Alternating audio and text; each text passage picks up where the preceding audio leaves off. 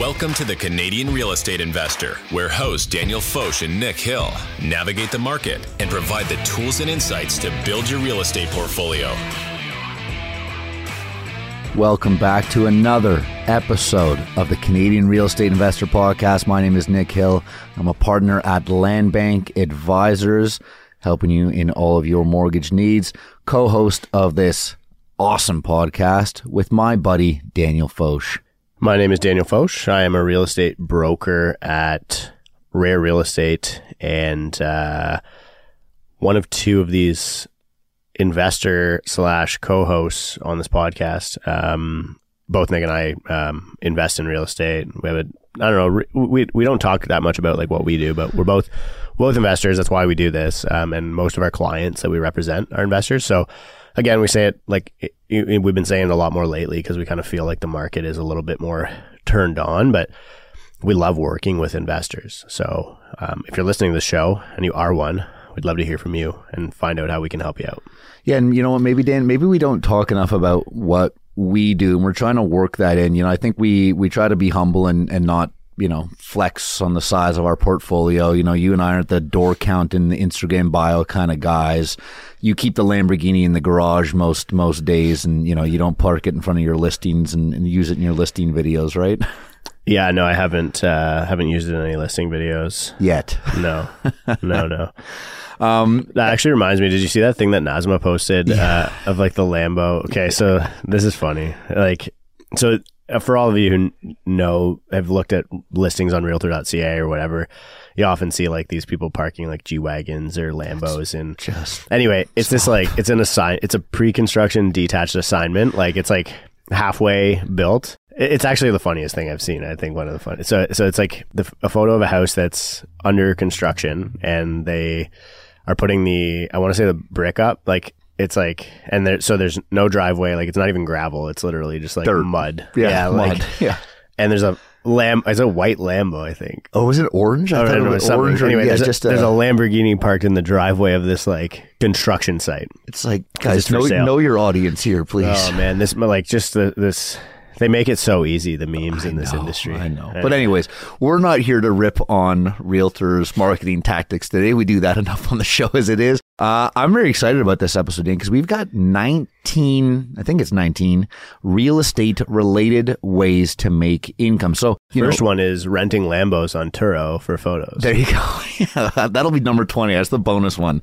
Um, you know, so many people reach out to us and, and say they want real estate investing to be their full time career, but hold up because it's not time to go quit your current job or career and you know throw it all away to be a quote unquote real estate investor uh, yeah i mean that's hard right like it, it's really hard to get to that point especially in canada the, there's just like there's typically not enough torque on a per deal basis and there's not enough cash flow on a long term basis to just go and scale a portfolio and become a full time real estate investor instantly. So we get asked this a lot. And then, you know, the biggest question that comes from it is does it help to get your real estate license or mortgage license if you are or want to become a real estate investor?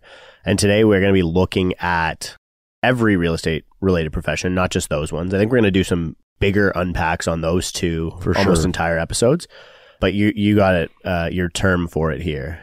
Yeah, so these are like real estate adjacent if you will. Like you are either working on properties or building or financing or inspecting and all that good stuff. And we're going to get into all the all the careers that are related or that are within the world of real estate, if you will. And we're going to be looking at what they do on average.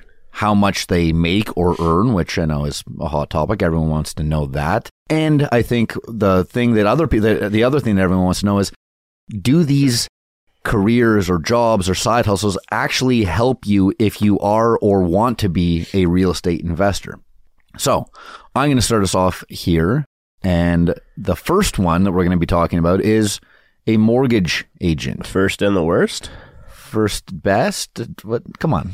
The second, the second is second is the word. Well, we'll see. We'll see. Second is realtor, but we'll, and I'm making you read that one. Yeah, and there's there's a whole portion of Lamborghinis and driveways and G wagons and, and anyways, we'll get to it.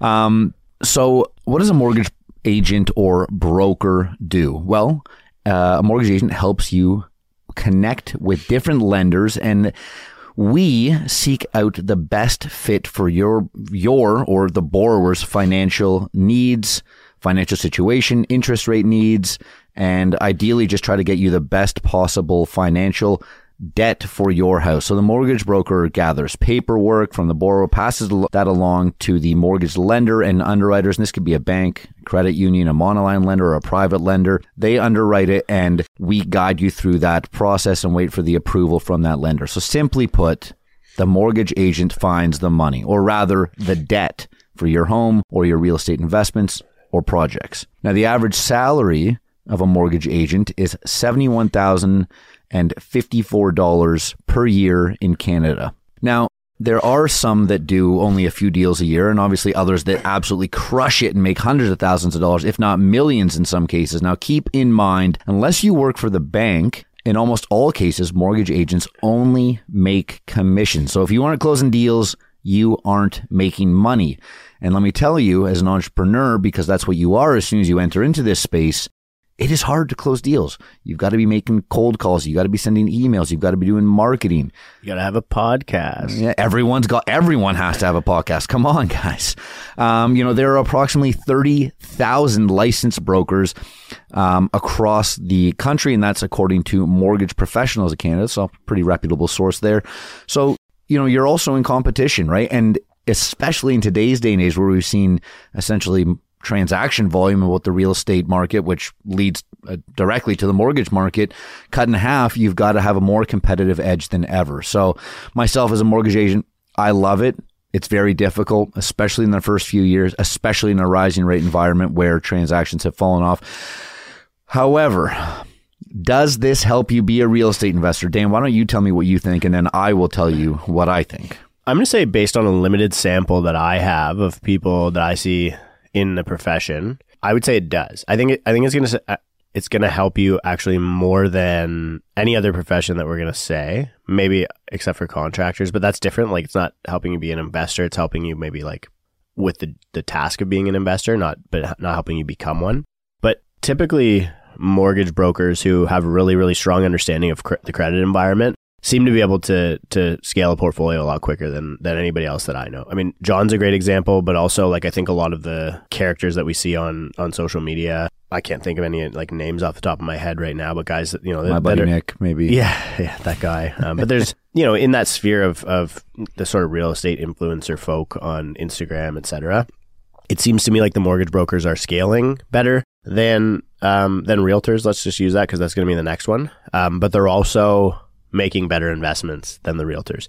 And I think that there's actually like an important distinct difference because like what they sell is a super important component where like the realtor is just selling you the asset and so they really only think about the asset and a lot of realtors only think about that in terms of capital appreciation rather than cash flow whereas as a mortgage broker it forces you to think about the asset in terms of can it debt service debt service coverage ratio gds and tds like and so purely just the metrics that the profession trains you to use to look at assets are more well suited to be a successful investor as a mortgage broker than they are as a real estate agent.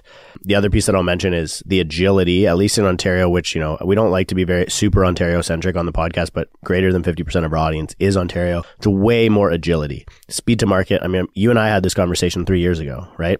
Should I become a realtor or should I become a mortgage broker? It's like, if you become a mortgage broker, you're selling to realtors, which realtors are, you know, you think there's a real estate bubble in Ontario. There's a realtor bubble in Ontario. yeah. Um, well, we'll get to those numbers. Yeah, we will. So, so realtors super saturated, highly competitive market. There's tons of them. Mortgage brokers, there's far fewer. And um, the on the mortgage side, you can get your you can do your course in what is like, it like literally a week? Yeah, it's like a week. And then in the real estate course, it takes you like a year minimum. And so I, I think I think it makes more sense for most people in Ontario to actually go the mortgage broker route than the realtor route. The other provinces, I mean, Alberta, Brett from the show, like we have a, uh, you know, we're fully set up to to help anybody with mortgages across the country, across the country. But our Alberta uh, rep said that it's actually the opposite. It takes, and I, I actually think it should be because you're helping people deal with finances, but that's an aside. But in, in Alberta, the mortgage course takes a lot longer than than the real estate or realtor course. Um, but they are doing underwriting. They're doing a Mm-hmm. little. It's a little bit more of an involved role. Here, you're literally just brokering, and the banks are doing all the underwriting, Yeah. et cetera. Yeah, I mean, look, my my answer to this is is similar to yours, Dan, and, and very eloquently said. Does being a mortgage agent help you to be a real estate investor? I'm going to say a resounding like hell yes, if you are doing it properly. So, I mean, again, having an understanding of the finances, the financial prod, uh, products, the creative financing, programs like a rental wash and why cash flow is so important on your first few investments. Having an understanding for that kind of stuff is absolutely necessary to become a good real estate investor. And although everything on this list, it, you know, here's a here's a bit of a spoiler. Everything on this list probably does help you a little bit to become a real estate investor. I'm going to agree with Dan here and say that mortgage agents probably are the best suited to, become real estate investors in their real estate adjacent careers. Now, I'm not saying that all of them are real estate investors or even some of them that are real estate investors are good real estate investors. However, the opportunities that you are presented with, the network that you uh, have, and the financial literacy that you will gain as a mortgage agent will definitely help you if you are an aspiring real estate investor or thinking of making a career change. Yeah, it's interesting because the you know I actually it- could be could be broken down like this. As a mortgage broker, the, the things that you do and the things that you're trained to do make you a better investor. As a realtor, they make you a better speculator. And specula- speculation made people a lot of money in the past. Like really, honestly, I don't like it. Yeah. I think it's a high risk trade, but it paid off. High risk, high reward in a lot of cases, and it paid off for the past ten years, pretty much. Other than like a couple of little downturns, speculation went well, and realtors did exceptionally well because they had a license. They didn't have to pay commission on the way in or the way out, and so it helps you in that stuff. If you're flipping, if you're speculating, if those are what you want to do, then maybe the next one on the list is being a realtor. That's what you want to be. So, real estate agents, residential, commercial, industrial, land, pre-con, platinum, triple X, VIP, luxury, whatever. Wait, Uh, aren't, aren't they all luxury Yes, agents? exactly. Real estate agents are licensed to help people buy, sell, and rent homes and other properties. This applies for all asset classes. They manage everything from searching for properties that meet the needs of clients to preparing contracts to scheduling viewings and making property listings. So, how much does the average realtor make in Canada? This is crazy. Hundreds of thousands, right? That enough Millions, to afford heard, the yeah. Lamborghinis and G wagons in the driveways. Yeah. So the median salary of a real estate agent in Canada is forty six thousand two hundred twelve dollars. So maybe you're getting like a So that's less than the average Canadian salary. maybe like a 59. salvage. You can get like a salvage like early two thousands Gallardo if you're aiming for the Lamborghini. If you save up four years of your commission without spending a dime. Yeah. Um, most real estate agents make one or zero sales per year, while a select few make a large number of transactions. So it's a huge thing. Like that, we talked about the Pareto principle in the past. There's this um, Italian math, math magician Ah, yes. named Pareto, Pareto, uh, who came up with this distribution where, like, basically, it's the 80 20 principle. People have heard of this stuff. I'm not going to bel- belabor it. Um, But we only- do want to know that it came from Italy. Yes, of course. Just like the Lamborghini. On the on the top ten percent of agents make more than ten sales per year. So and, and the market has dried up completely. So everyone is is suffering. Honestly, like volume is down a lot. Um, the Canadian Real Estate Association (CREA) reports that there are so- there are more than 140,000 real estate agents, yeah, brokers and salespeople working through 79 real estate boards and associations across Canada. How many real estate agents are there in Ontario? Here we go. Do you want to hit this one? Sure. The largest real estate association in Canada is, of course, the Ontario Real Estate Association, otherwise known as OREA, which always makes me think of Oreos. Makes me a little hungry. Great food. Uh, Top yeah. five cookie. Food, Sure. great food. That's Yeah, it's a full, whole food group. Um, OREA represents 82,000 realtors. Uh, That is across 36 different real estate boards. It's here that you can also find Canada's largest state real estate board, TREB. Dan, your close friends over at TREB. That is the Toronto Real Estate Board, which serves over 62,000 agents in the greater Toronto area alone. Wow. So, Dan, how many real estate agents are there in some of the other major provinces, maybe like BC and Quebec, let's say? So it's interesting because, um, like the there was this chart that just came out of the U.S. where it's like shows a chart of number of realtors and number of listings, and Mm-hmm. they just for the first time ever eclipsed more realtors than listings. In Ontario, there are 82,000 realtors, which I think is actually an outdated statistic. I think it's like closer to 100,000. Wow, and I think great. there's 70,000 on TREB, the Toronto Real Estate Board.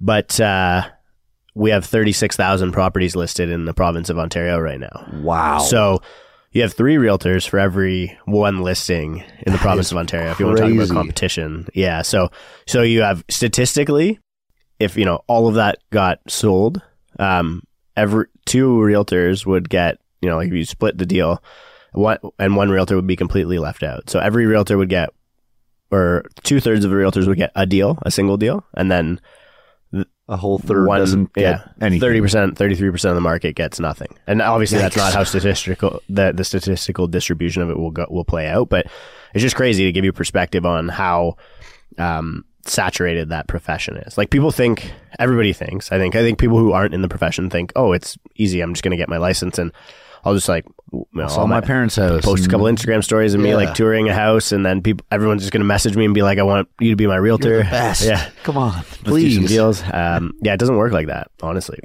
It actually works exactly opposite of that, to be honest. Yeah, yeah, it's true. Um, So, what- what are the numbers in, in BC and in Quebec here? Yeah, um, the British Columbia Real Estate Association (BCREA) um, is the second largest real estate association in Canada, with more than twenty three thousand commercial and residential realtors. I do want to talk about real, real estate content for a second because there was that tweet that I posted as like a, an Instagram post, that, so and it just said like nobody is pumping out Instagram content like high school acquaintances turned real realtors. Oh man, so true. It's like it's like MLM schemes. Yeah. Buy these vitamins or this powder or And now they're converging. I think like Yeah. realtors are also selling health products. Um, the the third largest real estate association in the country is found in Quebec, where the Quebec Professional Association of Real Estate Brokers. Really bad acronym there. I'm going to try and read it as a word. Uh, QPAREB. that's an initialism, I guess. It's not an acronym. Brings together more than 13,000 real estate brokers and agencies. Yeah. So I mean, what a disparity. eh? You've got like ninety thousand in the GTA. Second place, let's call it twenty five thousand in BC, and then you know a measly thirteen thousand in in Quebec. What is going on? Ninety thousand people in the GTA doing real estate. It's it's crazy. Yeah, I mean, I think it's just uh, it's a reflection of the sense of mania that we're in in in the GTA and in Ontario in this market. Like, it's just it's all we do here. It's all people talk about. Like, all we talk everyone's about. a realtor. Everyone's flipping houses. Everyone's burning down pre-cons. you know, um, So, Dan, let me ask you this. You know, you're you're a real estate agent. You've been one for a decade. We work with a ton of real estate agents across the country.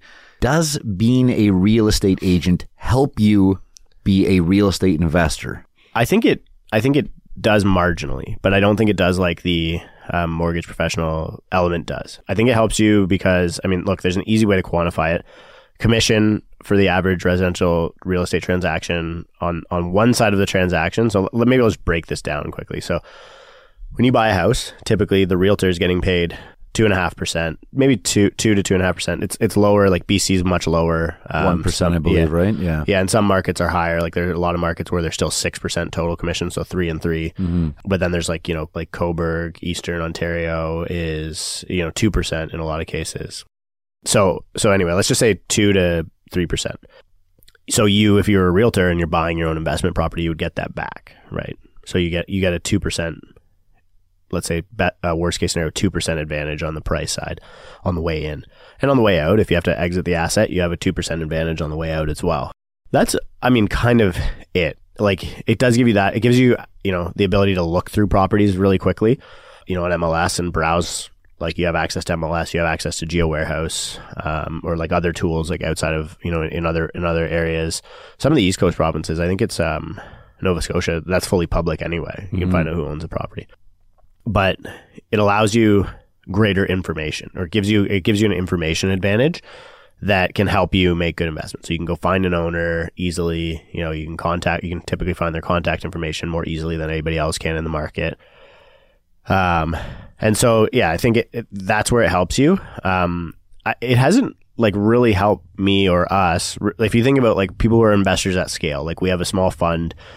We when was the last time that I brokered our real estate transaction? Like Never. Yeah. I, I never have with the fund. I've brokered maybe we've done 30 plus deals in the past five years um, on the buy side. Then I've brokered maybe two of them. Yeah. Right. Like in local markets that we invest in, we work with the local realtor because they're the, they're the expert. It's they have the, the paperwork, they have access to the board.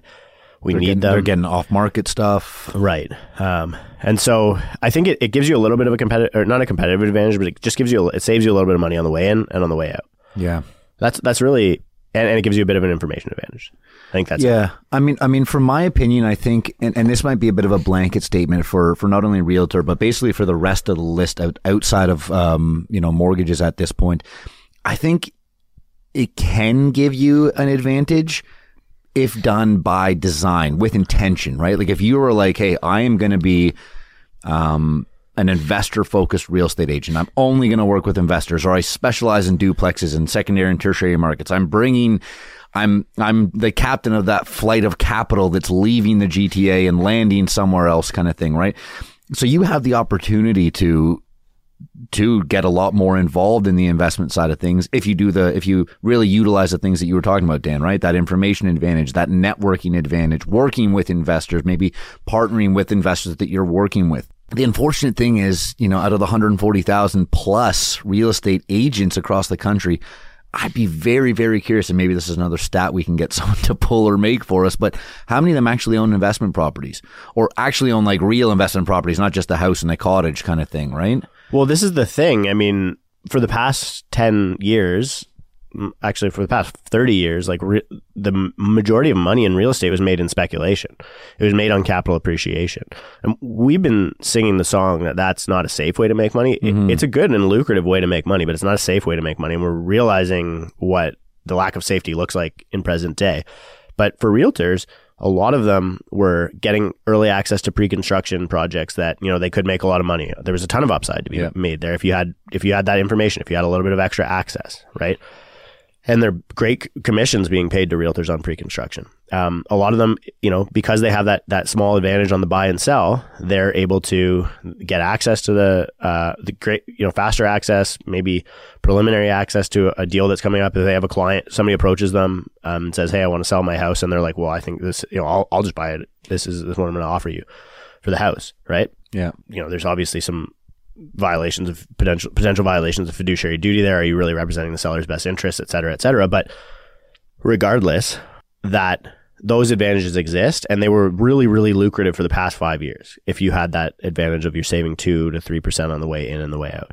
But now but not not it almost disincentivizes you to hold it because you know that as a realtor, the best way for you to make money is buying and selling real estate, not holding Yeah. it. And and that brings me to to my other point, right? If if you're not a good real estate agent, you're likely not going to be a good investor re- focused real estate agent kind of thing. You've got to be a good realtor before you can actually start to reap the benefits. But anyways, let's call those conversations there because I do want to do full episodes on being, you know, on, on these two specifically, right? Uh, does being a real estate agent or mortgage agent actually help you as an investor? We've got a bunch more to cover. Let's keep moving on. The next one on the list is home inspector. Now, home inspectors are brought in to assess everything from windows, doors, the basement, the kitchen, the driveway, your roof, electrical and plumbing, heating, ventilation, the attic, and pretty much every little possible thing on a property that could have an issue with it. Home inspectors will reveal any issues with the home, giving the buyer an idea of how much money they may need to fix those problems. They will also provide a detailed report to the homeowners or those prospective home buyers.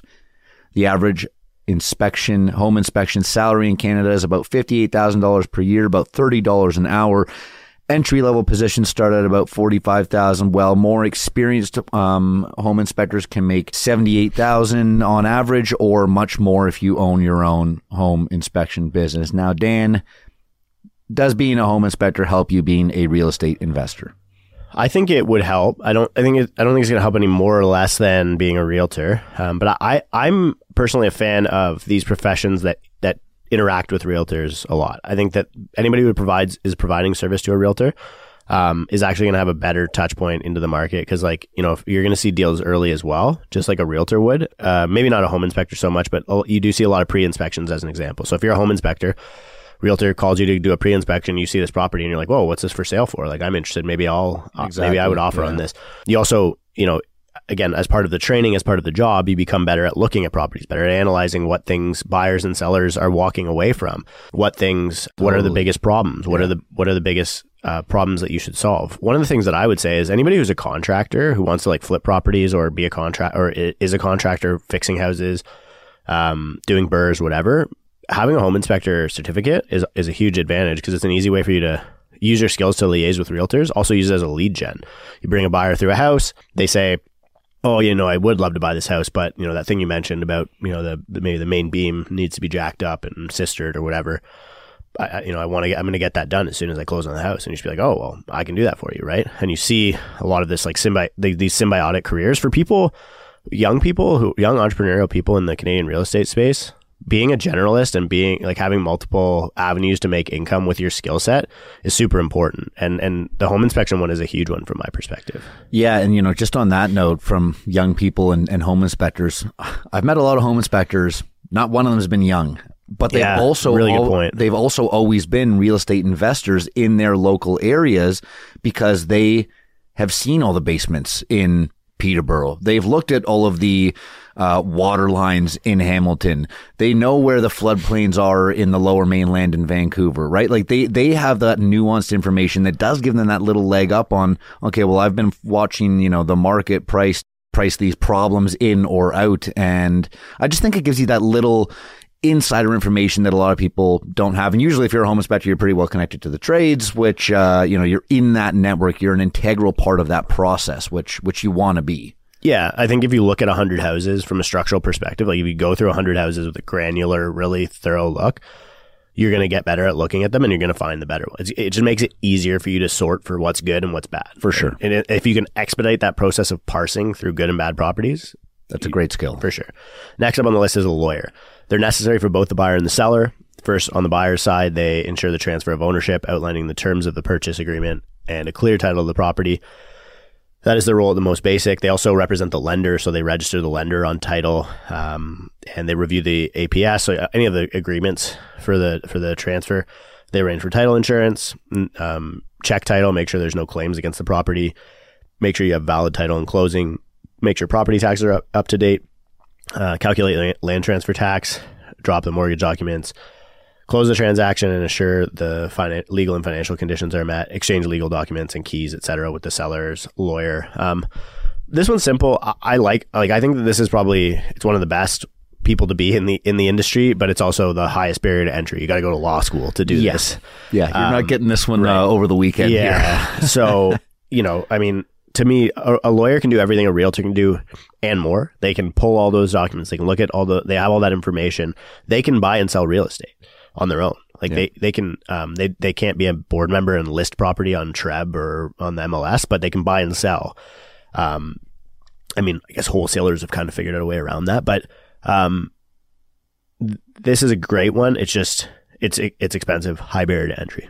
Yeah, for sure. I mean, and again, they you know they they do represent both the buyers and the sellers. I mean, I can speak from personal experience. Most of the real estate lawyers, real estate focused lawyers that I've ever come across with are actually property investors as well and have done quite well for themselves. And that's because again, they are just so ingrained in that network, right? If you are a real estate lawyer, you're likely working with a lot of real estate investors, putting together joint venture partnerships, GPLP structures. You know, it's not just the simple stuff like, you know, the APS and the title insurance and the documents and the keys. You know, as, as Dan was mentioning, barrier to entry drastically higher than a lot of the other things on this list. However, the average real estate lawyer's salary in Canada is $183,000 at almost $100 an hour. Entry level positions start at about $150,000 a year. Well, again, more experienced lawyers can make $190,000 a year or, to be honest, a hell of a lot more. Um, and although likely the hardest thing to become on this list, I'd say outside of mortgage agents, this is this is probably one of the top things to be um, that will help you as a real estate investor. However, most lawyers aren't trying to get out of being lawyers and going into real estate investing. I, I would assume, but I could be wrong about that. Yeah, you never know. Like I was seeing articles about people quitting being doctors to become realtors and stuff like that. Like, which is just a shame. It's such a uh, reflection of how broken our economy had become. Um, Now we'll talk about the, I guess the the little brother of being a lawyer. Um, no offense intended, but I, I like I, these are some of my favorite people in the industry. Um, paralegals. So real estate paralegal ensures the efficiency of a law firm by providing clerical services and other supportive aid to lawyers in the real estate field. One of the big things that they do right now is landlord and tenant proceedings, and um, these specialized paralegals assist with the legalities and regulatory compliance in construction, purchase, and sale of property, as well as landlord tenant. Um, they can represent you in small ca- claims in a lot of places now. Um, so this is th- they do a lot of the same stuff, um, just a little bit less. Um, I guess like high level. Yeah, I guess like, you would say, yeah, or like regulate, le- less like qualified to do certain things. they're not the ones like signing off, Right. kind of thing on on the final documents. Um, yeah, and so they they provide prepare legal documents, uh, review and research cases, um, perform basic secretarial duties like answering phones, scheduling appointments, maintaining and updating files, preparing for court, and scheduling interviews. The average paralegal salary in Canada is seventy two, uh, seventy two thousand, um, or thirty seven ish an hour. Um, does it help you as an investor? I think for those who specialize a lot in the um, landlord and tenant side of things, um, and who have a really strong understanding of that, um, it does absolutely. Yeah, I mean, we're not going to talk about uh, paralegals without mentioning our absolute rock star paralegal on our team, who's also been on the show, uh, Nikki Shepard. So shout out to Nikki for just being amazing. And uh, she is a paralegal. She's also a property manager, and she also owns a ton of property. So be more like Nikki if you're a paralegal. Uh, let's keep going here. The next one on the list is appraiser. Now, real estate appraisers play a very important role in providing an unbiased and hopefully an objective estimate as to what the property's market value is. The most common time that you will need to get an appraisal is when you're in the process of actually purchasing a home. After an accepted offer, the appraisal is a key step in the closing process and is required by lenders to determine the value of the asset they are lending on. So if a lender finds the appraisal to be you know, far below the contract price, the lender may be forced to reassess the mortgage and adjust the borrowing amount. In this case, a buyer may also be able to use that lower appraisal to actually go back and negotiate a lower purchase price from that seller. The national average salary for a real estate appraiser in Canada is just over $70,000. Dan, you already know the question. Does being a real estate appraiser help you be a real estate investor?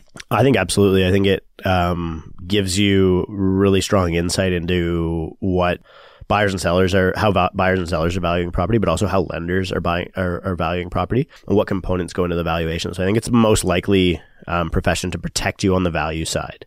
You know, you would it, it should be argued that realtors should know or should should know the values as well as an appraiser, but you know they they probably thinking more upside, whereas appraisers are thinking more downside. They think yeah, right. Well said. right what's where's the, where's the risk? What's the bottom line for this property? So that the bank doesn't have the risk associated with the value. Um, i think it's a great great profession. And and similar access to information same access to information um, for looking up like uh um, like a realtor does.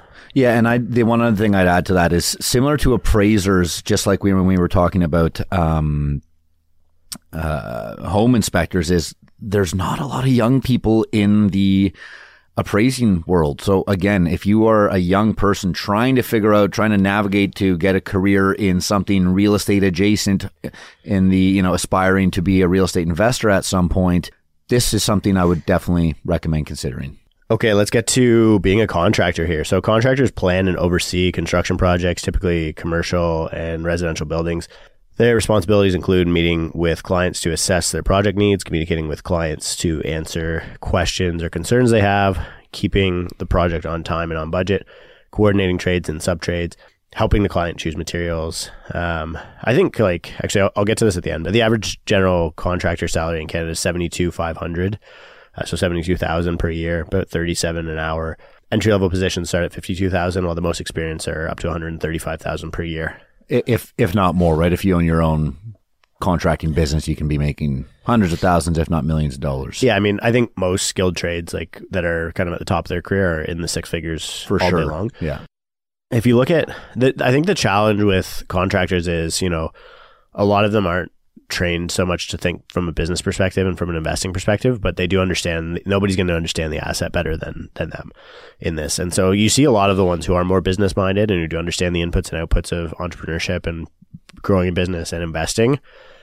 are super successful. I mean, some of the biggest real estate families in this country started as Home builders, plumbers, home builders, um, you know, utilities infrastructure, bricklayers. Yeah. So a lot of these groups that they realized, okay, you know, if they're the input, all they need to do is figure out how to be involved in the ownership side of things and create that value and and scale from there.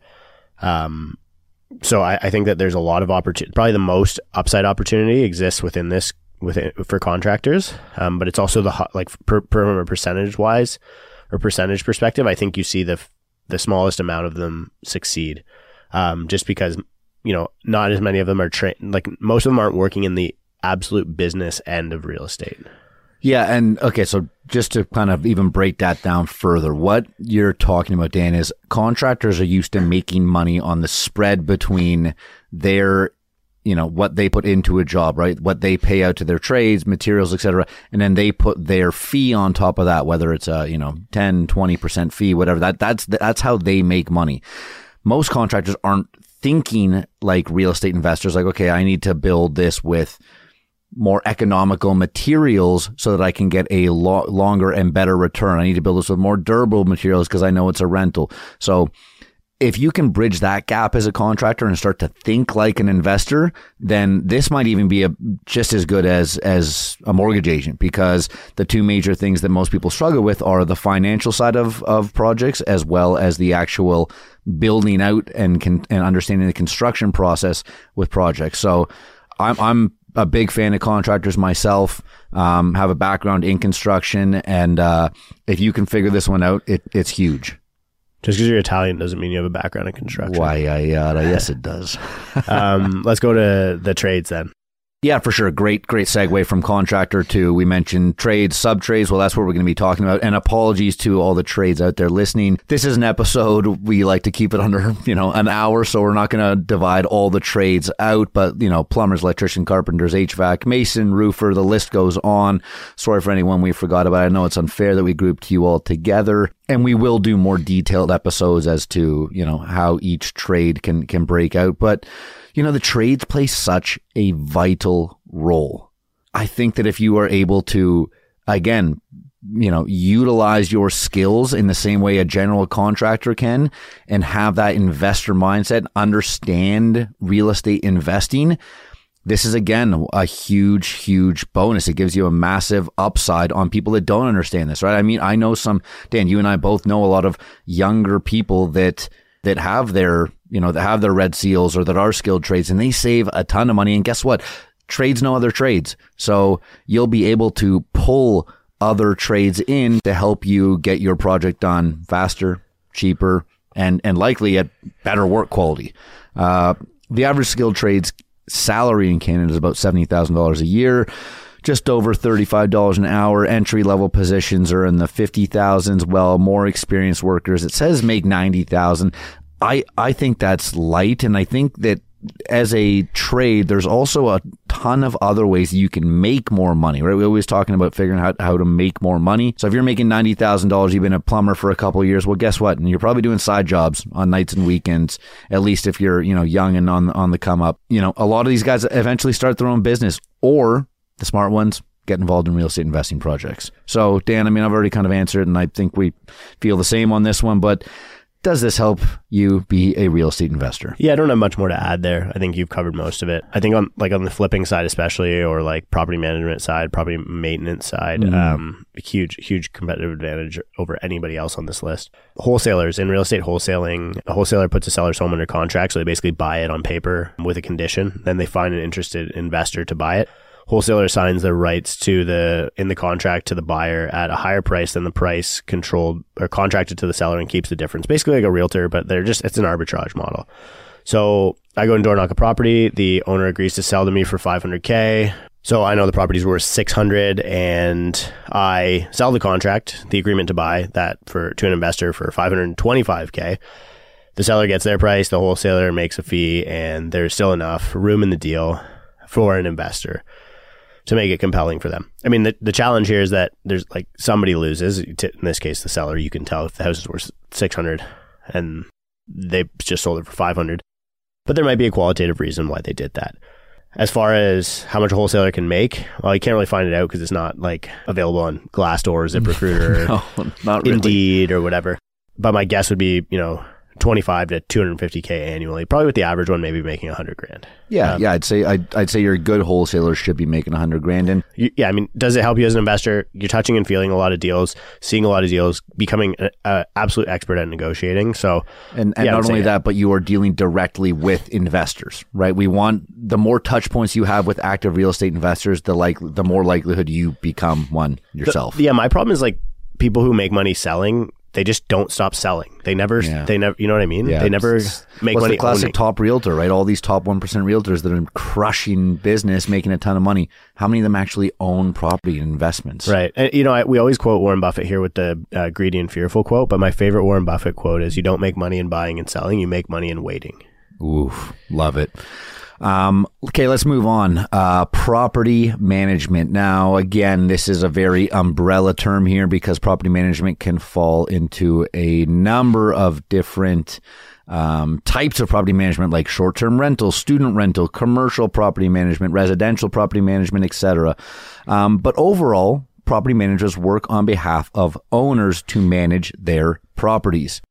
They communicate regularly with the owners and the tenants. So they're kind of that bridge, but, and, you know, they bridge the gap between the owners and the tenants. So they strive to maintain good owner tenant relationships. They do things like find tenants for units, call trades when something goes wrong, collect rent, you know, make sure the grass is cut, all that good stuff. Again, there's several different types of property management, but the most classic, um, is, you know, your your long term buy and hold, and, and people run that. So the average property manager salary in Canada is $82,000 at about $42 an hour. Entry level positions start about 55,000. Well, more experienced workers can make 90,000 again. This is, you know, those numbers are a little arbitrary because this is something you can do small scale on the side. You know, you could be running short term Airbnb rentals from a beach in Costa Rica if you wanted to. Or you can also be a boots on the ground type property manager in a smaller town that you, you know, you know all the properties inside and out. You know, my two cents on this, does it help you become a real estate investor? I'm going to say, yeah, it really does because you are dealing day in and day out with real estate related issues. You understand what it is to be a real estate investor because you work with them and for them, and you also work with and for the tenants. So you understand both sides of the equation. Next on the list is home stagers. Uh, these are people who stage homes. They make them look nicer. They move furniture around, bring in new items, declutter, etc. Um, they want to present the space in the best way possible. Um, the average earnings would be about fifty thousand per year. Uh, entry level positions start as low as thirty five thousand. Most experienced go up to about ninety thousand per year. Does it help you as a real estate investor? I think it helps you in positioning assets well for you know for for leasing if you're an investor, for sale if you're a flipper, or you know, and they they often have a good design eye maybe in, in the flipping space. Um, but I don't think it is as direct as some of the others in how it helps you. Yeah, definitely not. I think it puts you in the right circles, which is important, and and kind of again a blanket statement across all of these. It puts you in the right circles, but you know, it's not up there as, as a top contender. Uh, the next one kind of isn't up there as a top contender either because it's very um, transferable, but it is a huge asset, and that is accountants, specifically real estate accountants that track a real estate investor's or a real estate company's finances to help uh, the real estate business owners understand and evaluate and improve their strategies. You know, they handle accounts payable and receivable. They produce journal entries, reconcile business accounts, enter data into accounting software, and make sure that financial reporting is accurate and organized. And they're probably pretty good at running numbers on deals too. The average salary for an accountant is about sixty-three thousand, um, but after after twenty-five years of experience, the medium CPA salary is about one hundred eighty thousand, which places them in the top one to five percent of of earners in Canada. Dan, does this help you be a real estate investor? I think it's uh, it's very helpful from an optimization perspective. Similar to a property manager, they can help. Like you, if you're an accountant, you, you're going to have the most optimized portfolio from a tax advantage perspective. For sure. Yeah. Um, but to me, again, those are things where you're making a bit more money on the margins than, and, and, that there's a lot to be said for that. You can make a lot of money at the margins, but um, it's not it's not a massively it's not a it's not a high torque one like a mortgage broker yeah contractor. Yeah. Um, next up is consulting, which I actually do think is probably one of the bigger ones. Uh, it's basically like being a contractor, but for paperwork, for soft costs. Um, so consulting on zoning and permits, and then also um, landlord and tenant board. Landlord and tenant board we covered in, in paralegal, so I might just brush over that one. But Yeah, this is more just like consulting Zoning, in general. permits, yeah. yeah. and then and especially for that. Yeah. yeah, so um, you know, I think planners, architects, etc., um, the ones who you've seen, and some of the biggest developers in the city of Toronto are people who have this background. If you know how to work that system well, and you also know how to own property, um, then I mean, I think I think there's some some of the biggest developers in the city used to be planners at the city of Toronto, right? Um, so if you have experience with those, that's where you can really get a huge alpha. You can really increase sure. the value of a property the same way a contractor could, um, but through soft costs. So doing you know zoning permits, architectural, and flipping that property or developing that property or selling that property. So these consultants, planners, they typically only you know they're making eighty thousand per year, forty bucks an hour, entry level and at the eighty thousand up to hundred k a year, and and a lot of that's the limitation I think is because it's very public sector work. for sure. Yeah. Um, but the ones who are private side and the ones who are doing it as investors are making ridiculous amounts of money. I mean, in the, in for context, like the way the house, housing crisis materializes is the ability to create units and the, the, the ability to do that on paper is what where most of it happens. The ability to create units is where a lot of the money is made. You can see this in Ontario, and I would expect that the effect of that will spread across the country. Yeah, agreed. Uh, next one on the list here, we've got designers. Um, kind of interior designers focus, but you know, designers in general. Uh, so whether interior, exterior, both, um, you know, they design the space make sure it's functional and safe, and ideally beautiful by determining you know different space requirements and. Of course, selecting essential and decorative items such as colors, lighting, materials, and really working on the feng shui of uh, certain spaces. So, you know, unfortunately, interior designers aren't paid exceptionally well at uh, you know the average salary being about 67,000 entry level below 50,000 and more experienced workers not really breaking that six figure mark and kind of remaining around the 80,000 uh, on average you know does this help you be a real estate investor I'd say this one's a not really I'm going to disagree with you on that because, like, think about um, friend of the show, you know, Ryan Clark, St. Marie. These guys from from, from Vancouver, they're just setting up in um, in tr- an office in Toronto. They do great work, and they they're mostly in the food and bev space, hospitality, etc. But these are people who can optimize space. Like it goes back to that optimization. Totally. If you're a designer, or you know, and, and again, the next two on the list will probably just go through uh, just their salaries because I want to I want to cover this a little bit. But you know, if you're in the design consulting like we just mentioned planning or architecture. And you especially right now where we've talked about how you can take an existing house an existing mcmansion or over excess square footage and cut it up efficiently into four Yeah. units. An interior designer can do that exceptionally well. And they can do it with low barrier to entry. It's not it's not like becoming a planner or an architect where it's four plus years of school. Um, i think interior design is much more accessible to get two year maybe college program i think, I think for so, on the yeah. low end um, there are obviously bigger programs, but anyway, that's somebody who can look at a house and say, I can cut this into four suites this way. And that to me is a huge alpha opportunity in real estate. That is among the biggest alpha opportunities in real estate. Alpha just means basically capital appreciation or, or Nick uses the term forced appreciation or capital appreciation that you can create that isn't just the market growing. And that to me is among those. And, and you look at St. Marie, Ryan Clark, friend of the show, who's doing this at a larger scale. Same thing. Obviously, they're, these are million dollar in, uh, interior design contracts hotel companies know this. If I design this space right, I can increase the output of it. Yeah, no, I, I completely agree. I, you know, maybe I, I spoke too soon. Speaking from, from personal experience, I used to work with a ton of interior designers and again, I think most of them are, are focused strictly on the interior design, but going back to, you know, the blanket statements we've made, you're putting yourself in the right ecosystem, right? If you're an interior designer that's working with investors, then yeah, I think you're you're well suited to to to use that and to you know jump in and, and get more involved. If you're an interior designer focused on you know commercial office spaces and and that's your bread and butter and focus, likely not a great translation. But of course, there are you know pioneers and and uh, anomalies in the space. Yeah, I think it's just like you're getting a scope of principles that can be helpful. It's just it's the application of Of those course, principles. yeah, so if like, totally. I think there's a huge list of principles that you learn in that profession that can create so much value as an investor. It's just not a lot of people. Same as plumbing, same as you know being a planner, same as being a realtor.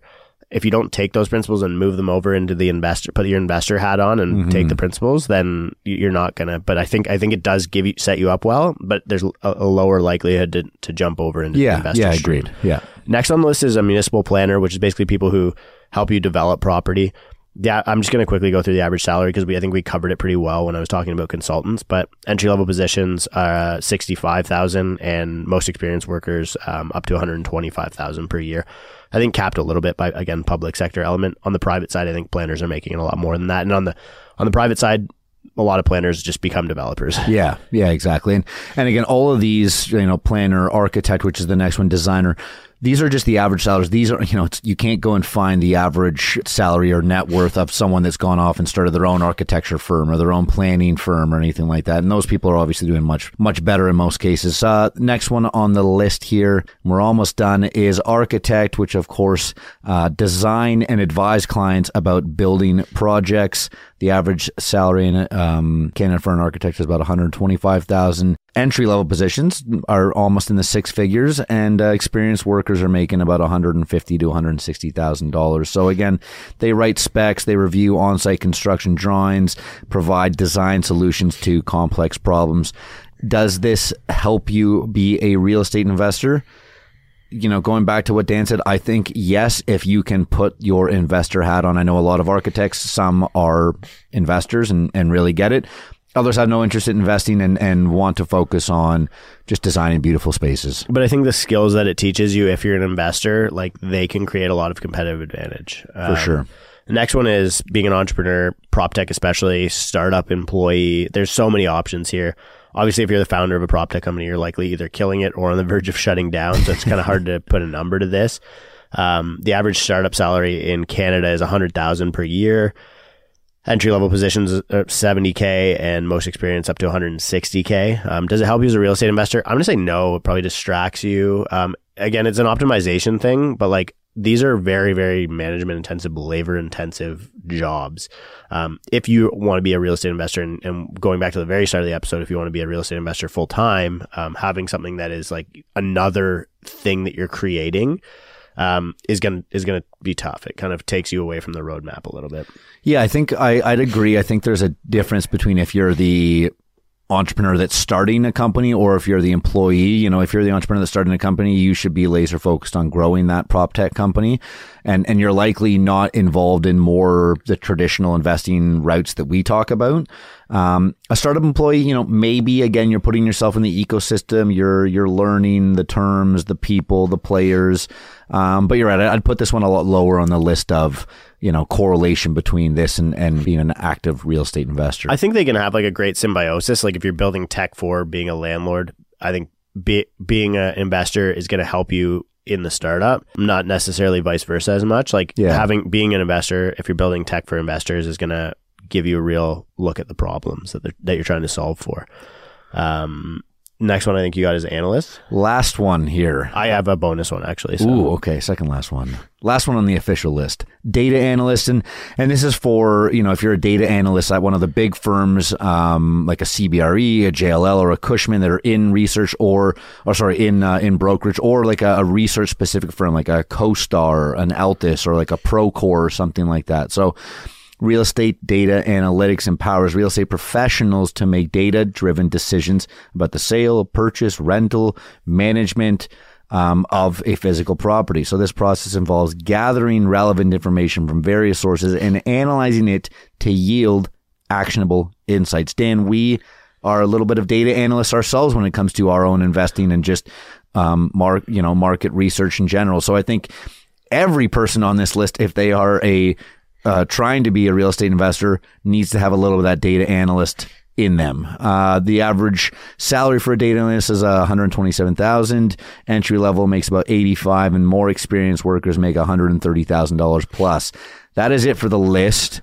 We've got Dan's bonus now. Uh, well, I think I'm it? gonna I'm gonna chat a little bit on the analyst side. Like I, I see this a lot with guys in the commercial real estate space. Like a lot of your CRE brokers, guys who are interacting, transacting, um, million, multi-million dollar properties with huge institutions, the likelihood of you beca- of you falling into analysis paralysis as being one of these people yeah. is rare, very high. Like yeah. I know so many people who are making way more money than you and I in commercial real estate, way touching and feeling and analyzing way bigger and better properties than you and I, and they've never bought a real estate asset in their entire life, and they should because they're extremely qualified to do it, but they don't do it because they think about it like an institution, not like an investor. Love that. Good point. Um, last one, bonus sign guy. These guys are making insane amounts of money. insane amounts of money. That, yeah. It's so funny because um, a friend of mine, um, Stevie Susie, who who is big on TikTok for real estate she I think her first like viral TikTok was like, here's a side hustle you can do at 16 years old to make uh, you know a lot of money in the real estate space.